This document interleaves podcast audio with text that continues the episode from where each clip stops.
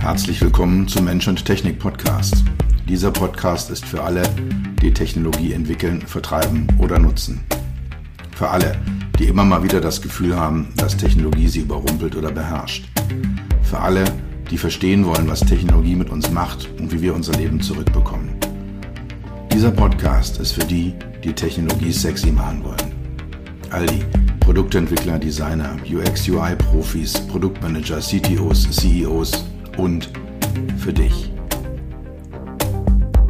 Mein Name ist Dr. Peter Röska, von meinen Freunden auch Dr. Peter. Ich bin dein Gastgeber und freue mich, dass du dabei bist.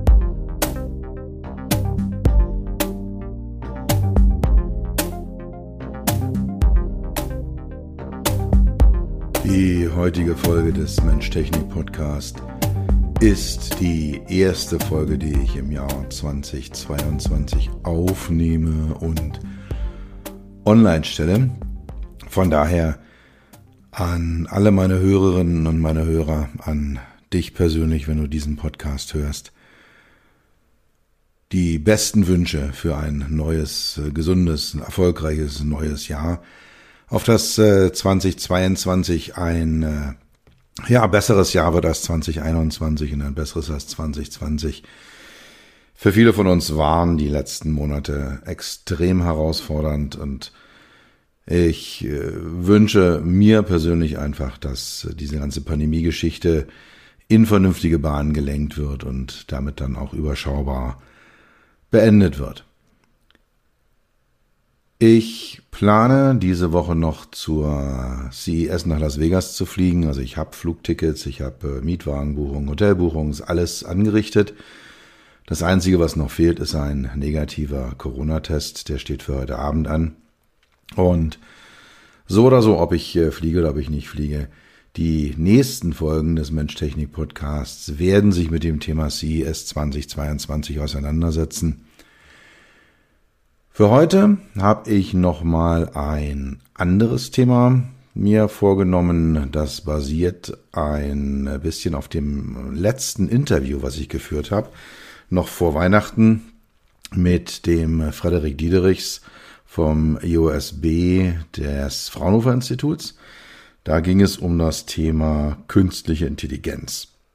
Und ich finde es so spannend und ähm, da steckt einfach so unglaublich viel drinne, dass ich mir gedacht habe, ich mache jetzt nochmal eine Folge direkt anschließend zum Thema künstliche Intelligenz im Auto. Also welche Rolle spielt die da? Was kann man da machen? Wie sehe ich die Entwicklung, die ganze Thematik einfach mal neu aufgerollt? Zunächst diejenigen, die mich schon länger kennen, die vielleicht auch meine Reports lesen. Ich habe es mit Sicherheit auch mal irgendwann in einer Podcast-Episode gesagt. Ich mag diesen Begriff künstliche Intelligenz nicht. Also künstlich und intelligent passt für mich nicht zueinander.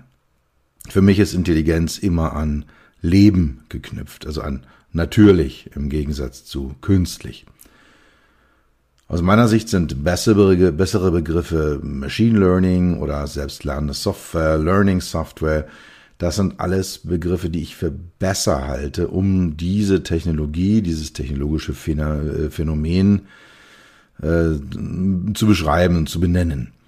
Da aber alle anderen außer mir den Begriff künstliche Intelligenz verwenden, werde ich mich da jetzt auch nicht verweigern und werde ihn nutzen, so in dem Sinne, wie er im Allgemeinen genutzt wird, also im Sinne von Machine Learning, lernende Software, im Sinne von Algorithmen, die sich selber aufgrund von Informationen, von Daten, die sie erhalten, verändern, verbessern und entsprechend Reaktionen erlauben.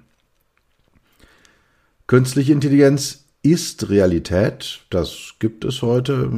Selbst wenn wir einfach nur bei dem großen Online-Händler ein Buch bestellen oder bei der großen Online-Suchmaschine was eintippen, da ist überall künstliche Intelligenz im Spiel, wenn wir irgendwelche Chatbots aufrufen, alles das ist bereits Realität und alles das ist erst der Anfang des Ganzen. Es gibt äh, auch so getriggert durch, durch Hollywood, äh, durch Spielfilme immer so dieses, das Thema, ja, und dann übernehmen die Maschinen. Die sind dann irgendwann intelligenter als wir und dann bauen Maschinen neue Maschinen und die sind dann so intelligent, dass sie die Intelligenz auch weiter verbessern können und das nennt man dann gerne auch mal Singularität, also wenn dann dieser Punkt erreicht ist, wo die Maschinen das übernehmen. Diesen Punkt, da denke ich, ist meine persönliche Einschätzung, sind wir noch ein ganzes Stück von entfernt. Und ob das Thema so überhaupt kommt, wie es häufig dargestellt wird, halte ich insgesamt doch für eher fraglich. Was wir trotzdem oft nicht wissen ist, wenn wir jetzt mit zum Beispiel einem Chatbot oder mit einer Telefonhotline telefonieren, ist das jetzt ein, ein, ein Mensch oder ist das eine Maschine? Und da gibt es den, den sogenannten Turing-Test, den, den eine künstliche Intelligenz bestehen muss, eine Technologie bestehen muss. Das ist nämlich dann, wenn ein Mensch nicht entscheiden kann, kommuniziere ich gerade mit einem Menschen oder einer Maschine.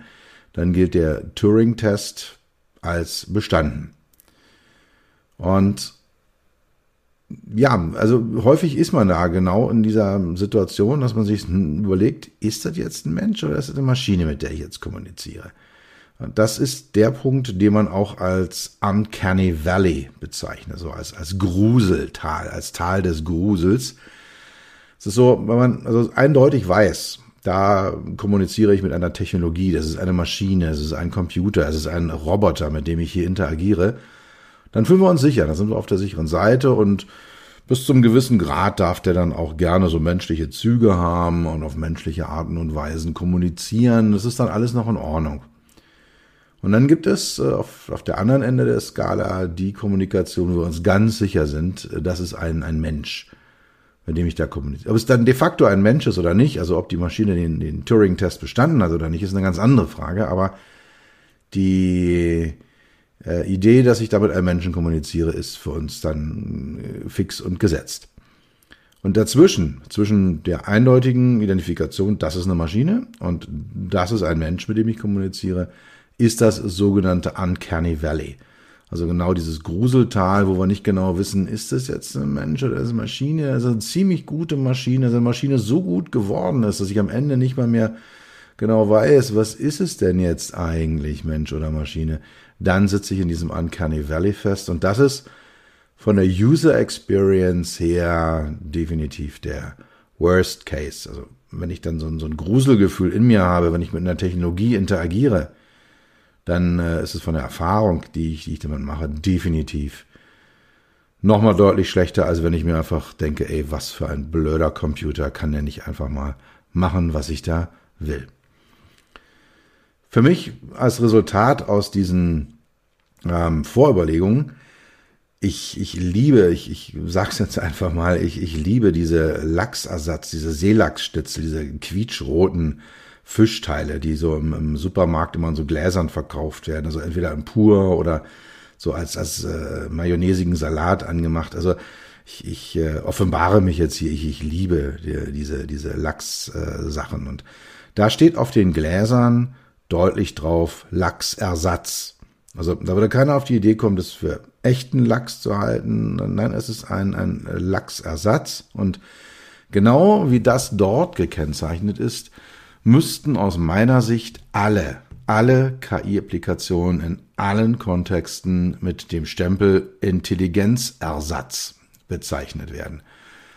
Das, äh, denke ich mal, würde viel von dem Uncanny Valley wegnehmen. Das würde auch äh, das Thema Singularität äh, ein Stück weit äh, ausbremsen, dass man einfach weiß, okay, jetzt rede ich mit einer Maschine. Die tut zwar so, als ob sie ein Mensch ist und die ist vielleicht auch ziemlich gut darin, äh, einen, einen Menschen zu imitieren, aber es ist keine echte Intelligenz, sondern es ist Intelligenzersatz, den, den ich dort habe. Ein paar Anmerkungen zur generellen Funktionsweise von, von künstlicher Intelligenz. Also im Endeffekt ist es ein Softwarealgorithmus, der mit Daten gefüttert wird und auf Basis dieser Daten, die dieser Algorithmus aufnimmt, verändert sich das Feedback, verändert sich auch der Algorithmus selber, reprogrammiert sich und liefert dann andere Ergebnisse. Also wenn ich mit einer künstlichen Intelligenz, ich sag mal, Tür rede, also so wie sie ausgeliefert wird, ist es anders, als äh, wenn ich nach einem Jahr mit ihr rede. Dann kennt die mich, dann, dann weiß sie Bescheid und Automobilapplikationen sind diese Spracherkennung, die neuen, die freien, die werden immer besser. Je, je häufiger man mit ihnen redet, desto besser verstehen die auch so, so diese, diese Sprachschleifer, die man drinne hat oder die, die Dialekte oder Akzente, die man spricht. Also die werden besser und sie, sie liefern dann andere Ergebnisse auf Basis der Daten, die sie aufgenommen haben und der Veränderungen, die sie auf dieser Basis durchgeführt haben. Und es äh, nur schon mal ein kleiner Spoiler vorab, äh, zeigt auch, wo eines der großen Probleme sind. Die Qualität einer KI hängt nicht unbedingt am Algorithmus oder nicht in erster Linie am Algorithmus, sondern sie hängt an der Qualität der Daten, mit der ich sie füttere und das kann dann auch zu Verzerrungen führen. Also es ist schon nachgewiesen, dass künstliche Intelligenz, wenn sie entsprechend gefüttert ist, rassistisch sein kann, frauenfeindlich sein kann. Ja, und, und häufig weiß man auch nicht mal genau, wo kommt denn das eigentlich her? Was in meinem Datensatz führt denn jetzt eigentlich dazu, dass das, äh, ja, so eine KI sich dann da entsprechend rassistisch oder, oder frauenfeindlich verhält. Gut, kommen wir mal so in die Applikationen rein, die in der Automobilwelt ähm, auf, auf uns zukommen. Und es sind zwei Orte, an denen eine KI im Fahrzeugumfeld, im Mobilitätsumfeld aktiv werden kann. Das eine ist im Fahrzeug oder am Fahrzeug, also direkt an dem Artefakt Automobil festgemacht, fixiert. Und es kann aber auch sein, äh, dass es im gesamten Ökosystem um das Fahrzeug herum. Also Autos sind ja eigentlich noch nie irgendwie Standalone-Produkte gewesen. Sie haben ja immer eine Infrastruktur um sich herum gebraucht. Ob das jetzt Tankstellen waren oder Werkstätten, ob es Straßen sind, ob es Verkehrszeichen sind. Ja, also das ist also eine Infrastruktur, die schon eigentlich immer notwendig war, wenn man mobil sein wollte mit dem Auto. Und das erweitert sich jetzt zu einem, einem Ökosystem, einem Ecosystem, wo dann noch so Apps mit reinkommen und Portale und, und äh, das gesamte Thema Datenknotenpunkt im Internet der Dinge. Also diese ganze Thematik, die bildet dann so ein Ökosystem, so ein Datenökosystem um das Fahrzeug herum. Und in diesen Kontexten im Fahrzeug und um das Fahrzeug herum kann die KI im Wesentlichen, im Wesentlichen drei Aufgaben erfüllen. Das eine ist das Wahrnehmen, also das Aufnehmen von Daten, das Einsammeln von Informationen, die Kombination und die Interpretation der Daten. Also diesen gesamten Wahrnehmungsprozess bis hin dann eben zu einer Interpretation. Das kann eine KI machen. Sie kann aber auch im weitesten Sinne das machen, was man als Denken bezeichnet. Also Probleme vorhersagen, zum Beispiel mit dem Fahrzeug, Probleme mit dem Fahrer vorhersagen, oh, jetzt wird er langsam müde, jetzt ist er unaufmerksam. Oder zum Beispiel auch Probleme mit dem Verkehr vorhersagen. Und dann sagen, okay, ähm, da nehme ich die und die Stockungen im Verkehrsfluss wahr. Und wenn ich das mit anderen Verkehrsflussdaten vergleiche, wird es hier wohl in zehn Minuten einen dicken Stau geben. Fangen wir mal andersrum. Ja, also dieses Denken. Und dann kann die KI als dritte Aufgabe in und um, ums Auto auch das Handeln übernehmen. Also den Fahrer unterstützen, äh, Entscheidungsfindung unterstützen, die Routenfindung durchführen, zum Beispiel eben um Staus herum Routen, äh, energieeffiziente Routen finden. Also in dem ganzen Bereich kann sie handeln. Sie kann das äh, Fahrverhalten anpassen, auch eingreifen dann ins Fahrverhalten, ins Fahrzeug. Und sie kann auch dann entweder einzelne Fahrtätigkeiten übernehmen oder am Ende, das ist so die Langfristvision KI im Bereich autonomes Fahren, dass sie komplett die gesamte Fahrtätigkeit übernimmt. Gut, steigen wir mal tiefer ein, bisschen die Thematik äh, Applikationen im Fahrzeug. Was macht denn so eine KI eigentlich im Fahrzeug? Was kann sie denn tun und machen? Und da sind so ein paar Themen, die jetzt auch für mich als, als äh, HMI, als UX, als User Experience Berater äh, ganz vorne stehen, so eben die HMI-Anpassung. Ja, was, was kann denn da entsprechend ähm, die HMI angepasst werden? Wie kann denn das Verhältnis, der Dialog, die Kommunikation zwischen Fahrer und Fahrzeug verändert werden. Es geht dann auch rein in den Bereich Personalisierung, also wie kann denn ein Fahrzeug an einen Menschen angepasst werden, wie kann es in eine Situation angepasst werden, wie kann es an einen Nutzungskontext angepasst werden. Und am Ende soll das eine bessere User Experience liefern, also die Fahrerfahrung, die Nutzererfahrung soll besser werden, die Usability, die Gebrauchstauglichkeit äh, soll erhöht werden. Und am Ende soll dann auch eine erhöhte Sicherheit stehen, dass man halt ja die Fahraufgabe äh, insgesamt sicherer erfüllt, wenn man mit einer künstlichen Intelligenz arbeitet als als ohne. Und wir haben ja schon gesagt, die KI braucht Dateninput. Ja, die, die muss, muss einfach, äh, ja, einfach die, die äh, Daten aufnehmen. Und dann ist die Frage, was sind es denn für Daten? Also welche Daten, welche, welche äh, ja, Informationen nimmt eine, eine KI auf oder kann sie aufnehmen? Was sind denn eigentlich Dinge, mit denen wir das steuern? Und da gibt es als erstes mal den Fahrer oder die Fahrerin. Der oder diejenige, der die hinter dem Steuer sitzt, der oder die die Verantwortung trägt für den gesamten Fahrvorgang. Und da gibt es ein paar eher konstante Parameter, zum Beispiel das Alter, die Erfahrung, aber auch solche Dinge wie zum Beispiel Körpergröße. Ja, ist es eher so jemand, der 1,50 ist oder ist es eher so ein 2-Meter-Mensch? Äh, hat zum Beispiel zu tun mit Sichtwinkel, mit Ergonomie. Ja? Also wenn, wenn Leute eher klein sind, dann haben die einfach auf die Straße ein anderes Sichtfeld. Dann sehen die von, von der Außenwelt andere Bereiche als jemand, der eben zwei Meter lang ist. Und ja, dann gibt's dann noch die Sitzriesen und, und, und die Sitzzwerge und da gibt's auch Sitzpositionen. Ich äh, gehöre zu denen, die immer eher so ein bisschen, bisschen äh, sportlicher im Auto drinnen sitzen. Ich äh, habe auch gerne zum Beispiel ein niedriges Lenkrad. Äh, das ist noch so ein Relikt meiner Taxifahrerzeit, wo ich dann immer so mit den Knien noch lenken wollte, wenn ich in der Karte irgendein Fahrziel gesucht habe. Ähm, also ja, das sind einfach so Dinge, die, die gehen damit rein. Das sind eher so konstante Parameter zum Fahrer, zur, zur Fahrerin.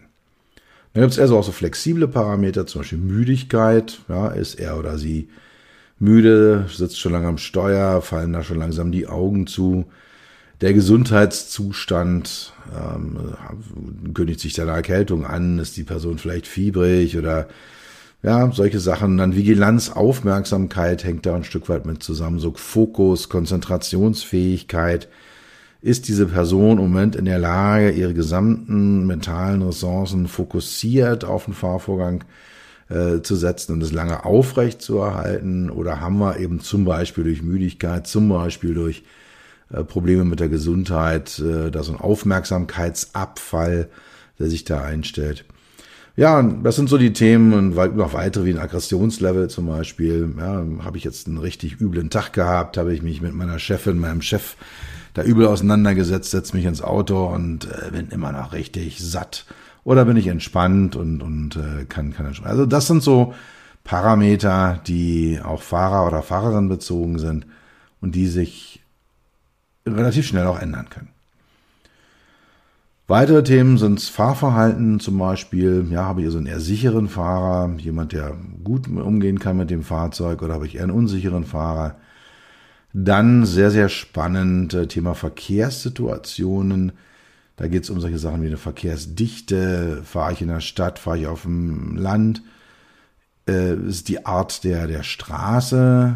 Äh, ist, sie, ist sie ist eine breite Straße, eine Autobahn? äh, oder ist es halt eher ein Feldweg, auf dem ich lang fahre. Und dann aber auch nochmal gehört auch ein Stück weit zur Fahrsituation dazu. Ist die Person allein im Auto oder zu zweit oder ist es eine Gruppe? Äh, dementsprechend ändern sich ja auch unter Umständen die, die äh, ja, Interaktionssituationen. Also ein, ein klassisches Beispiel, warum das aus meiner Sicht sehr entscheidend ist, ich nutze meine Spracherkennung immer gerne und, und viel, wenn ich alleine im Auto bin.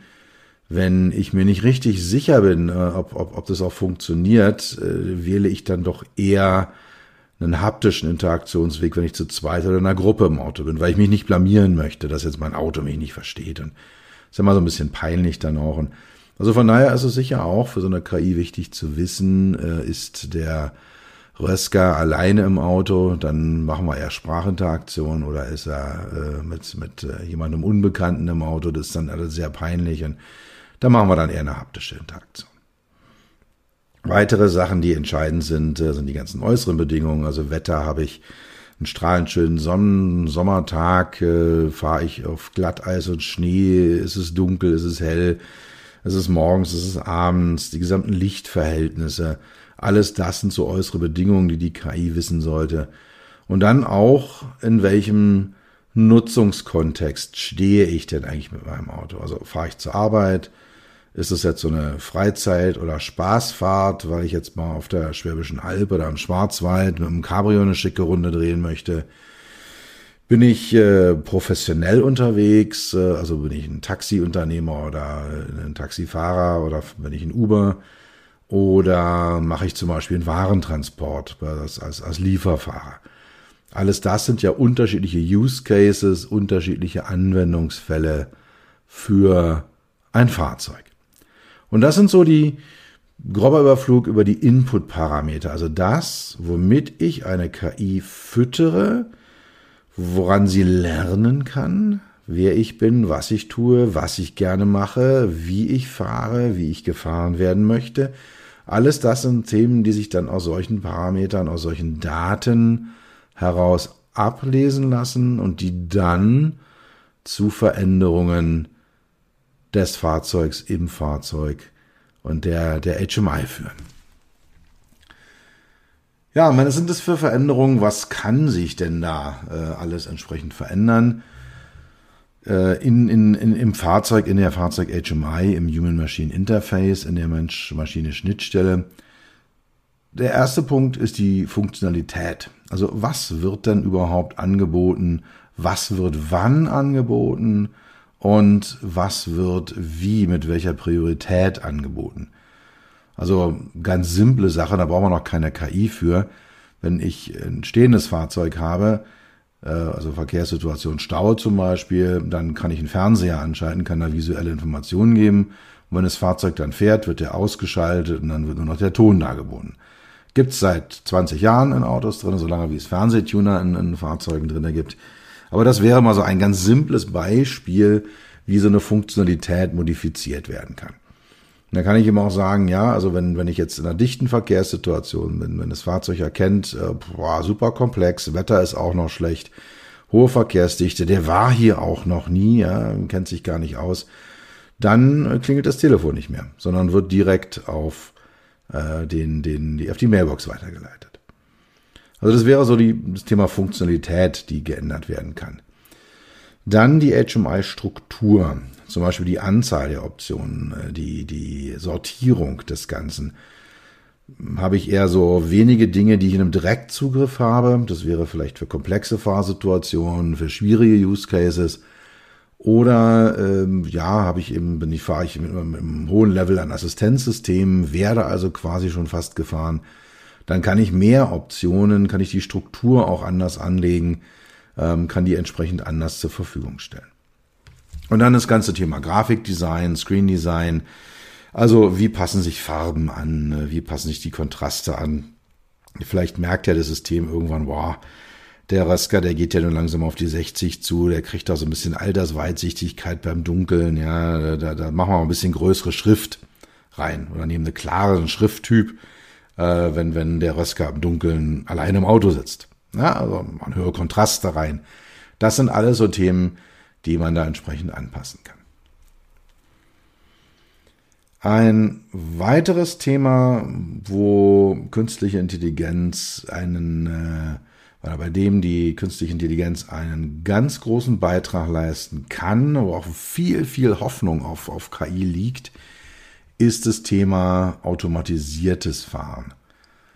Also autonomes Fahren ist dann das vollautomatisierte, da ist kein Fahrereingriff drin, aber selbst schon in früheren Phasen, wo ich so eher fortgeschrittene Fahrerassistenzsysteme noch im Fahrzeug drinne habe, dort kann, kann KI auch einen enormen Beitrag leisten. Da liegt sehr, sehr viel Hoffnung drauf.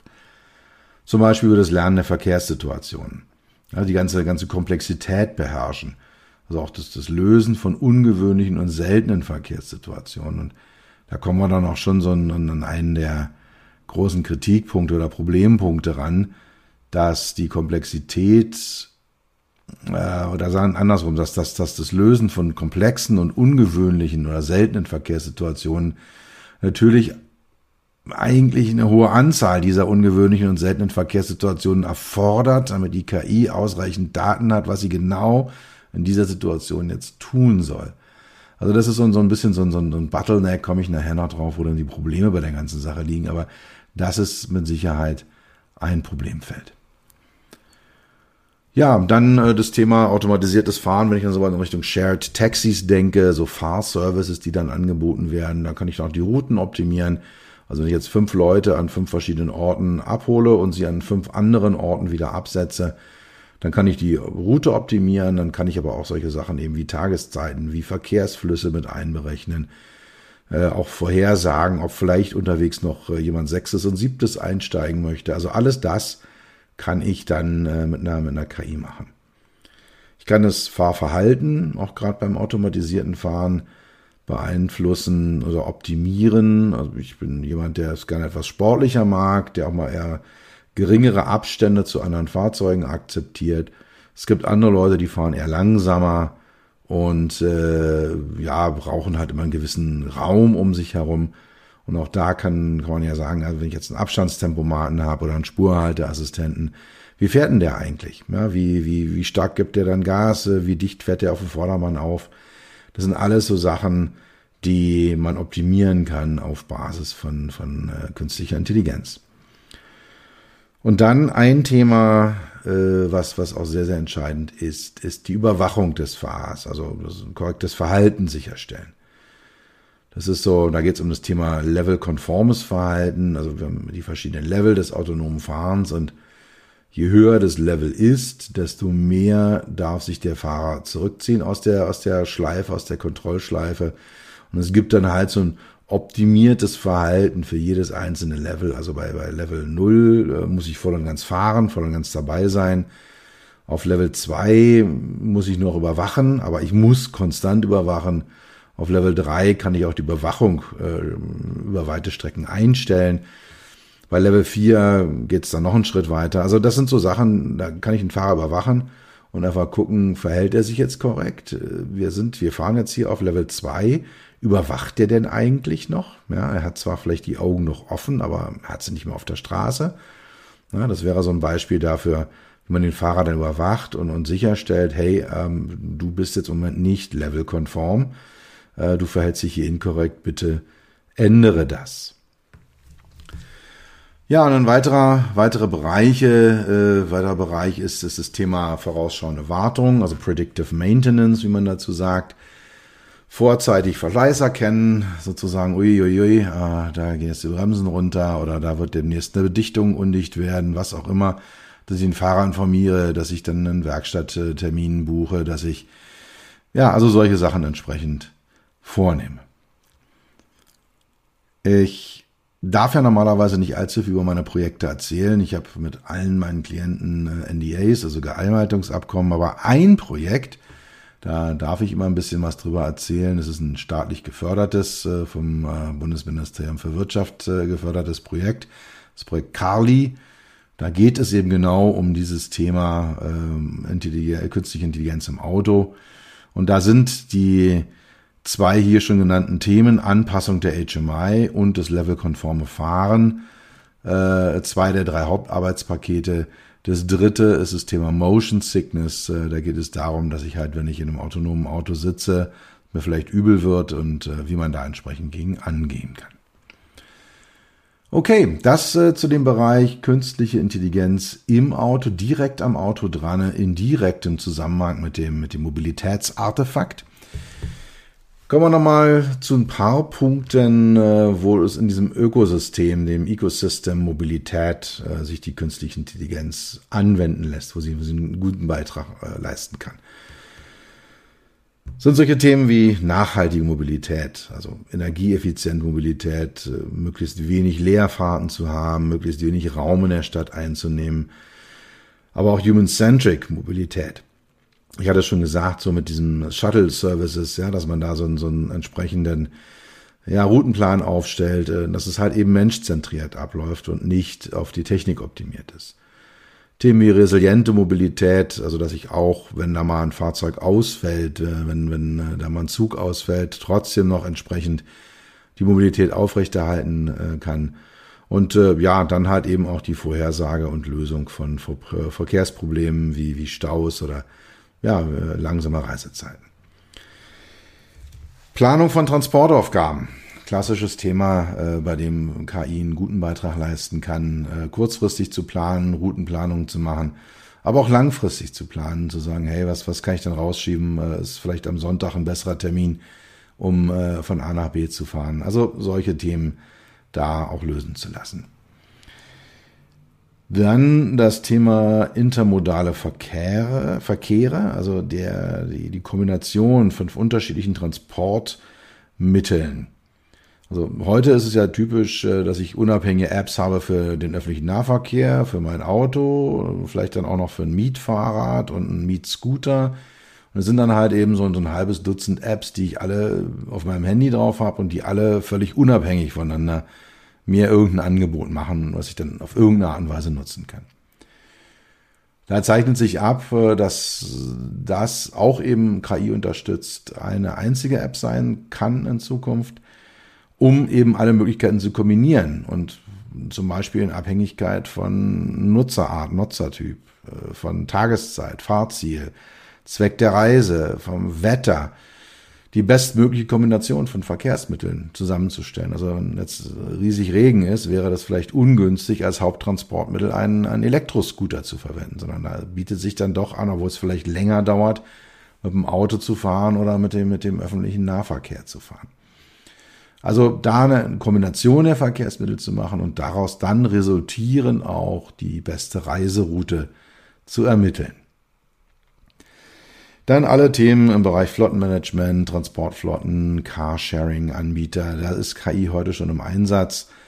Ähm, so so Carsharing-Anbieter gucken halt eben, wo brauche ich Fahrzeuge. Die können dann vorhersagen, okay, um den Hauptbahnhof Berlin rum brauche ich am Dienstagnachmittag immer drei Autos mehr, als, als ich da eigentlich im Moment habe. Also müsste ich da jetzt vielleicht doch nochmal äh, drei Autos hinstellen, hinfahren, damit äh, die Carsharing-Nutzer, die dann entsprechend auch nutzen können. Weitere Themen, äh, Optimierung der Ladestrategie von Elektrofahrzeugen. Also ja, sind es äh, immer noch gewöhnt. Äh, ich war jetzt auch gerade über, über Neujahr äh, wieder in Berlin und äh, ja, da fahre ich halt eben im Optimalfall in fünfeinhalb Stunden, mache eine Tankpause zwischendurch, in der fülle ich dann äh, ja, 500, 600 Kilometer Reichweite in ein paar Minuten in, in mein Auto ein. Da sind wir bei Elektrofahrzeugen noch ein Stück weit von entfernt. Ob wir da jemals hinkommen werden, ist noch nicht ganz klar. Aber wir brauchen heute so eine Optimierung der, der Ladestrategien. Also wann kann ich wo am besten nachladen, wie viel, äh, sind da Säulen überhaupt frei? Ja, äh, da geht's dann um mein Fahrverhalten, da geht's um die ganze Route, freie Ladestationen. Also einfach so diese Erstellung eines, eines Routen- und Ladeplans. Also wenn ich jetzt hier von Böbling nach Berlin fahre, habe ich im Wesentlichen drei verschiedene grobe Routen, äh, die ich nehmen kann. Und äh, wenn der zu mir sagt, du, an der Route über Nürnberg äh, ist alles voll im Moment an Ladestationen, nimm mal die Route über Erfurt, äh, da können wir noch welche buchen, dann äh, ist es ja eine Optimierung eben dieser ganzen, ganzen Ladestrategie und, und der, der, des Routenplans, den ich da entsprechend habe. Dann die Steuerung der Ladeinfrastruktur, äh, auch die Positionierung von Ladesäulen, jetzt auch von, den, von der Anbieterseite her, nicht von der Nutzerseite her. Wo baue ich denn welche hin? Wie viel brauche ich denn an welchen Autobahnkreuzen, an welchen Innenstadtpunkten? Ja, und dann die ganzen Anwendungen, die nicht um eine, um eine Einzelperson herumgeht, äh, sondern Anwendungen, die das gesamte Verkehrssystem steuern, also insgesamt Verkehre steuern und, und verteilen. Also wie kann ich denn dafür sorgen, dass ich die Gesamtstaumenge in einer Großstadt äh, minimiere, indem ich zum Beispiel eben Fahrzeuge von vornherein anders route, äh, anders, anders, anders fahren lasse oder zu anderen Zeiten fahren lasse. Da kann man dann äh, ja eben den Verkehr steuern, indem man dann auch ja, Reisezeiten minimiert.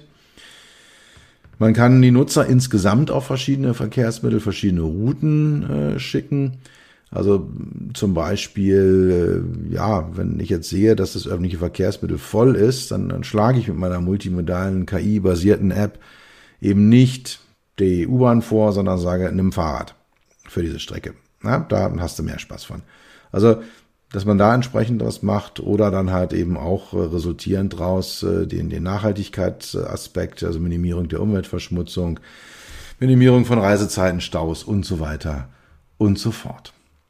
Also das mal so als Überblick über die äh, Themen KI im Fahrzeug und äh, KI äh, im Ökosystem, im Ecosystem Mobilität.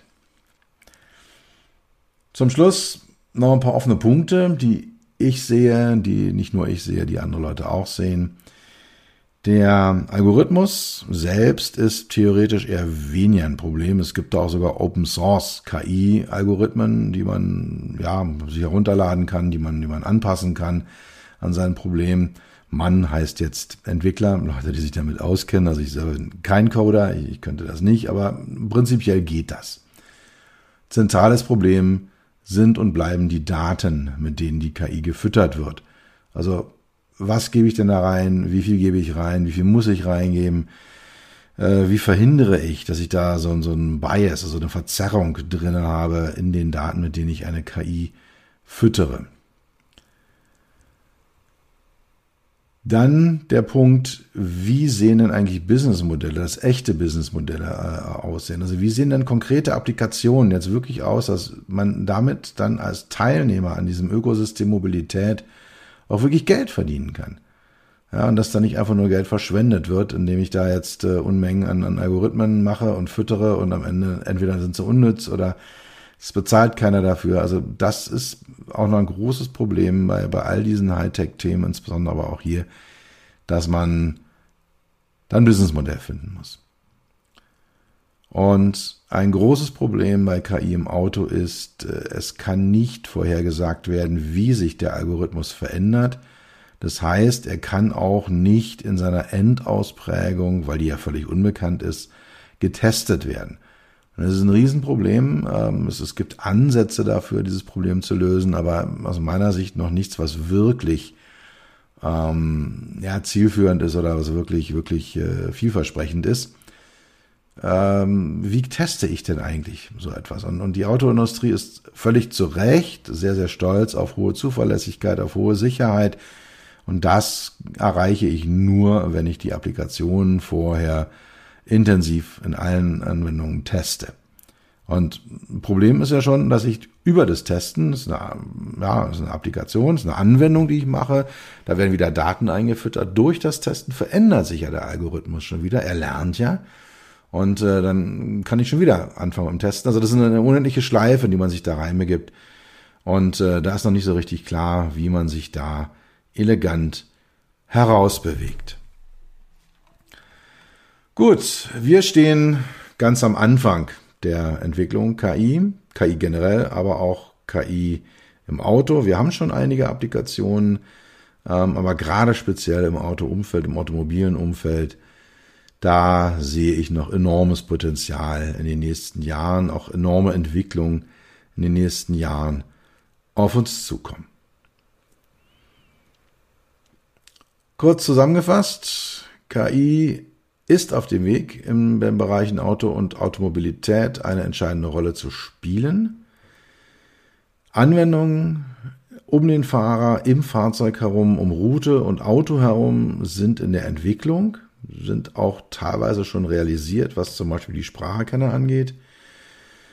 Auch Anwendungen zur Steuerung des gesamten Verkehrssystems sind in der Entwicklung und rudimentär in der Anwendung. Und es gibt einzelne Anwendungen, die sind realisiert, aber das volle Potenzial ist noch gar nicht sichtbar. Und bis das voll und ganz ausgeschöpft äh, wird, dauert es mit Sicherheit noch viele, viele Jahre. Wenn dir der Mensch-Technik-Podcast gefallen hat, wenn du heute was mitnehmen konntest, dann empfehle ihn doch einem weiteren Menschen in deinem Netzwerk. Irgendjemand, äh, der oder die noch nicht reingehört hat, einfach mal sagen, hey, hör da mal rein, ist spannend, man kann da was mitnehmen. Und ja, dann äh, kriege ich höhere Hörerzahlen, dann werde ich besser gerankt, dann kriegen noch mehr Menschen die Chance, meine Gedanken mitzunehmen und äh, ja, das würde mich einfach sehr, sehr freuen.